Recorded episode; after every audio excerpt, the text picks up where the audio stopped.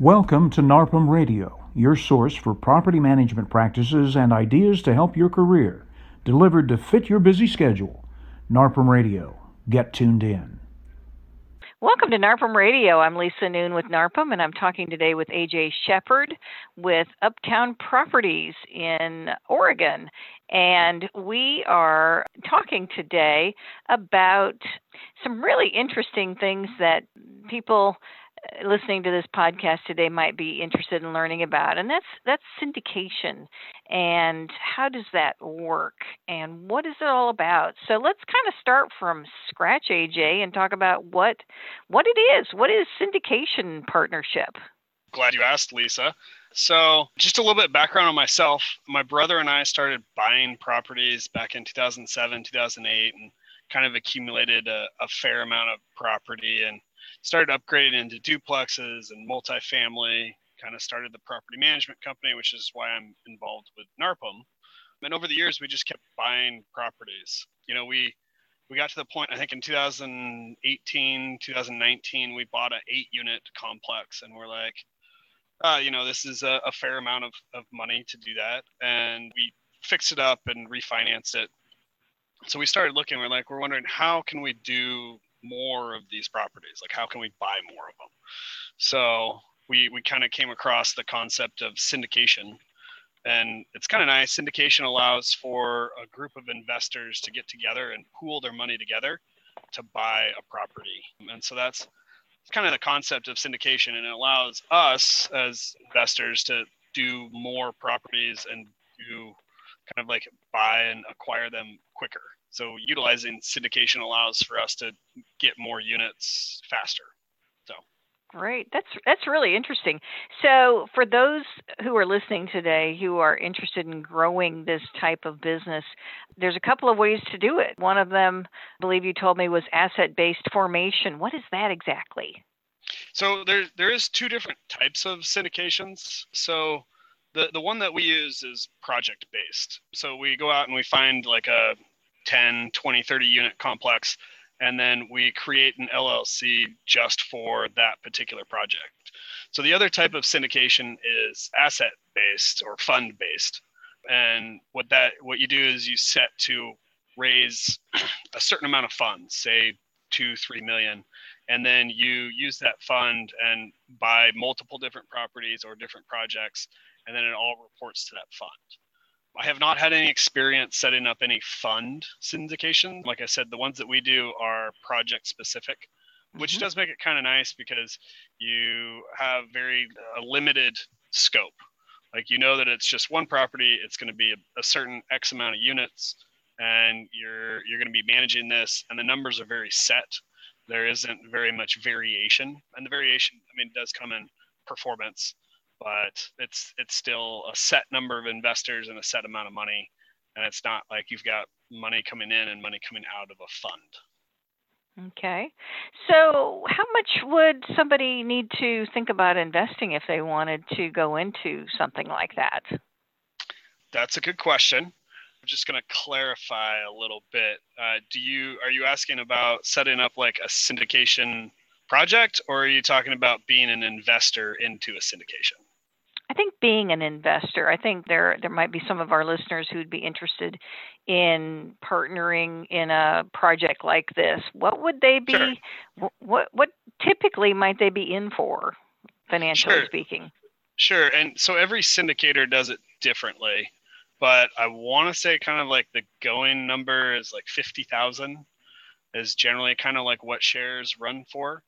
But like I said, every syndicator does it differently and they offer different types of returns for different types of projects. That's kind of where a lot of people, I see a lot of people. And again, there's many other syndicators out there doing all sorts of projects. What's nice though is that uh, being on the the GP side, so we call that the LP side, which is kind of like the limited partner, or and then on the GP side, if you're running that as a general partner, you can participate in your own syndications and setting that up is can be much less than that so if you're a property manager and you actually want to set up your own syndication and pool together money with investors it's significantly less cost and you're you're able to set it up and you know, get an apartment complex maybe with some of your clients or something like that. So that could be a, a cool way to grow your grow your business, your property management business, and be the property manager on it. So it sounds like you could be as as involved or perhaps as passive as you want to be when when you're working with something like that. Is that correct? Yeah. So I mean, in our case, we're we're typically the general partner or sponsor on the deal.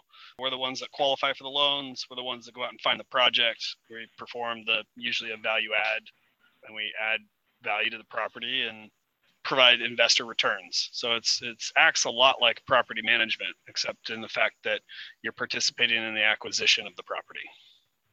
And so all the properties are going to be rental properties. Is that is that what we're talking yeah, about? Yeah. So we we focus on kind of the the middle. So I guess the way that we look at it as a company is, you know, you have your single single family homeowners. Uh, so they own single family homes, maybe some duplexes and fourplexes. Those type of people typically qualify for agency backed financing. So the government typically buys up those loans. As soon as you get above five units, it has to be a commercial lender. And that sort of arena is a little bit different for financing.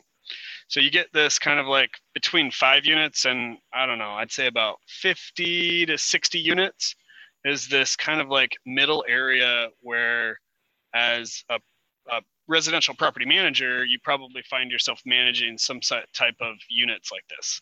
Once you get above like that 55 level, it typically has an on-site manager and the the scaling of it makes it a lot easier because you've got that person that boots on the ground you can afford that their rental unit you can afford for them to be there and it's more about managing an employee as opposed to managing a property so we find that we're we're poised very well to kind of buy up these properties that are between 10 and 50 units.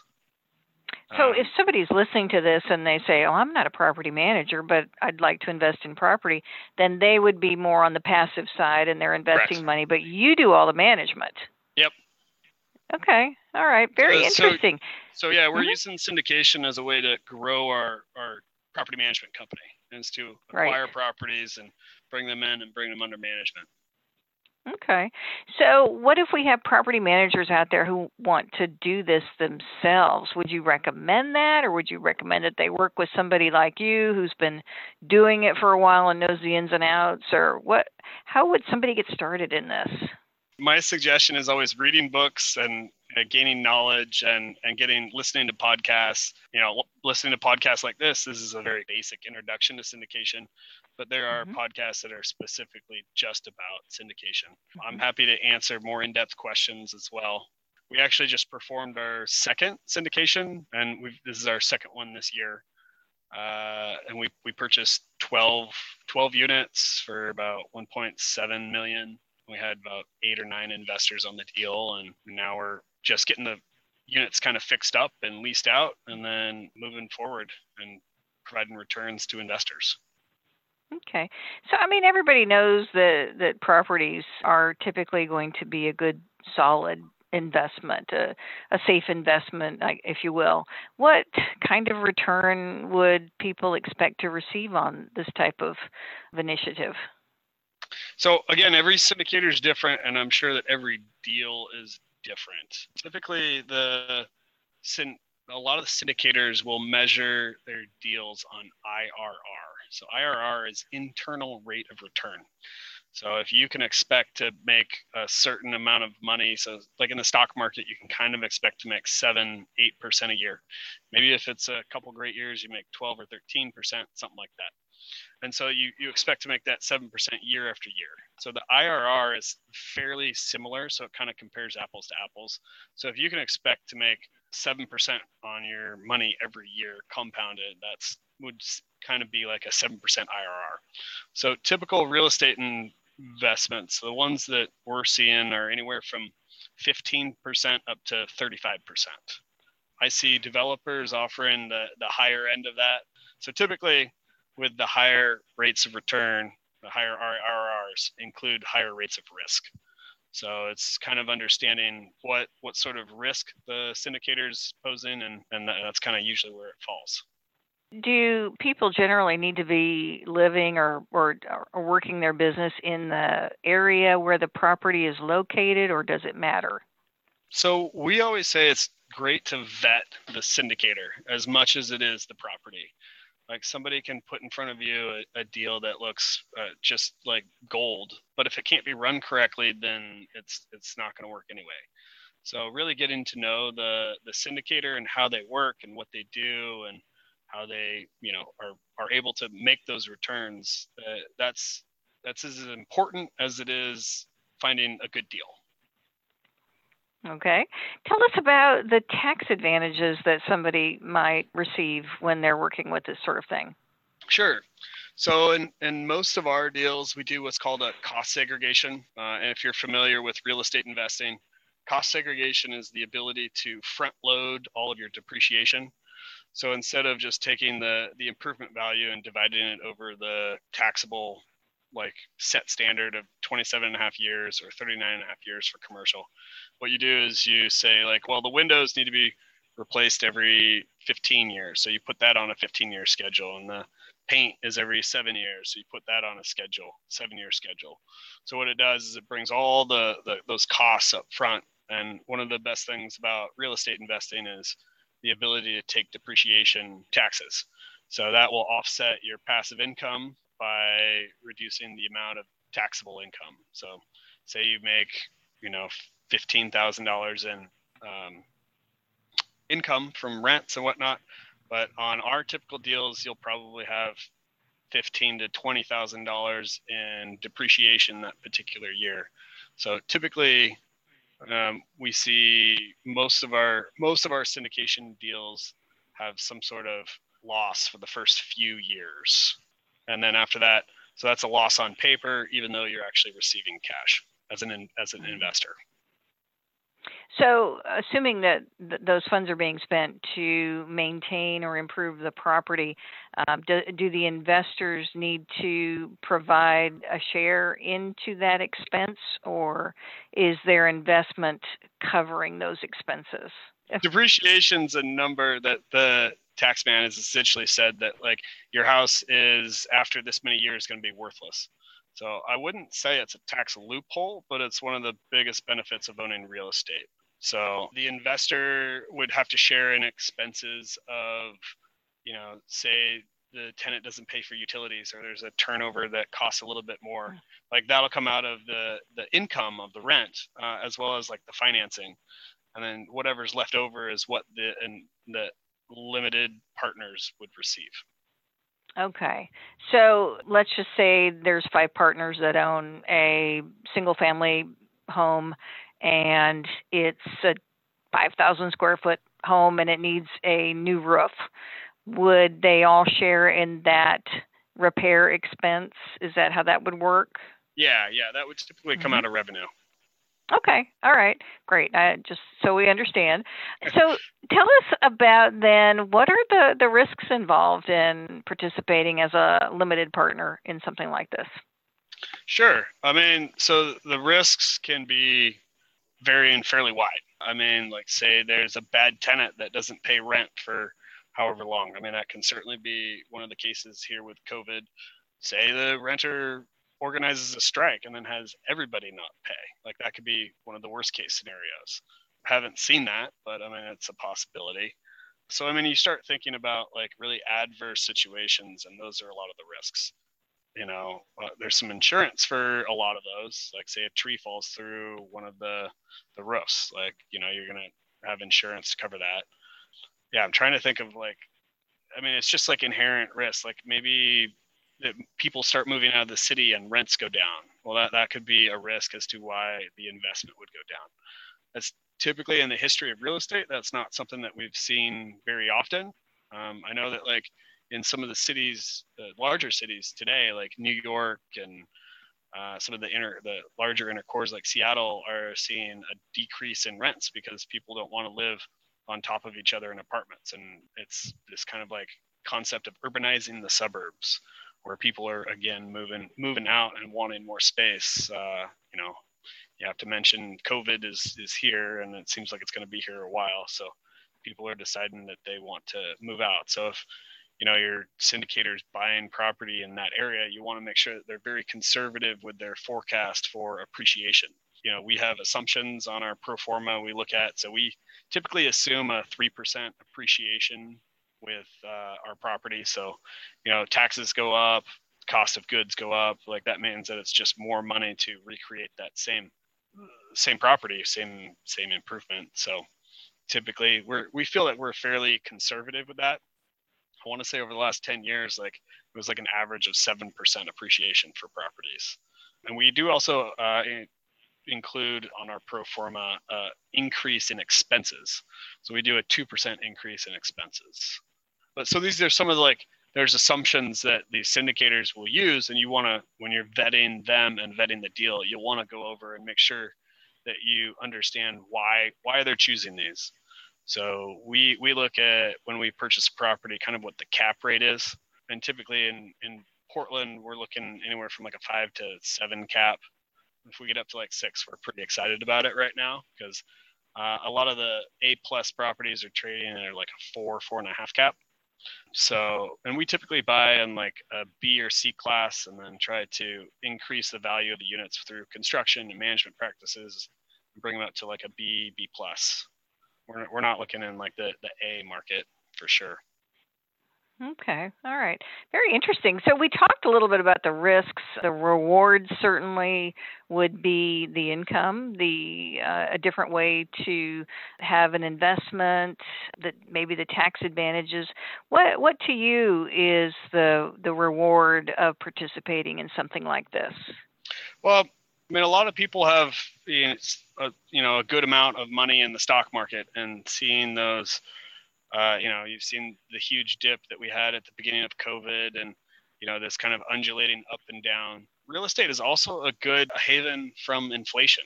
We know that there's been a lot of money being pumped into the economy and not exactly sure how that's going to affect, but uh, they're not making more real estate. So its value inherently just has to go up when there's a lot of inflation devaluation of the dollar. And uh, we've seen a lot of people make a lot of money in real estate and having an investment in actual land and income producing land can be seen as very beneficial.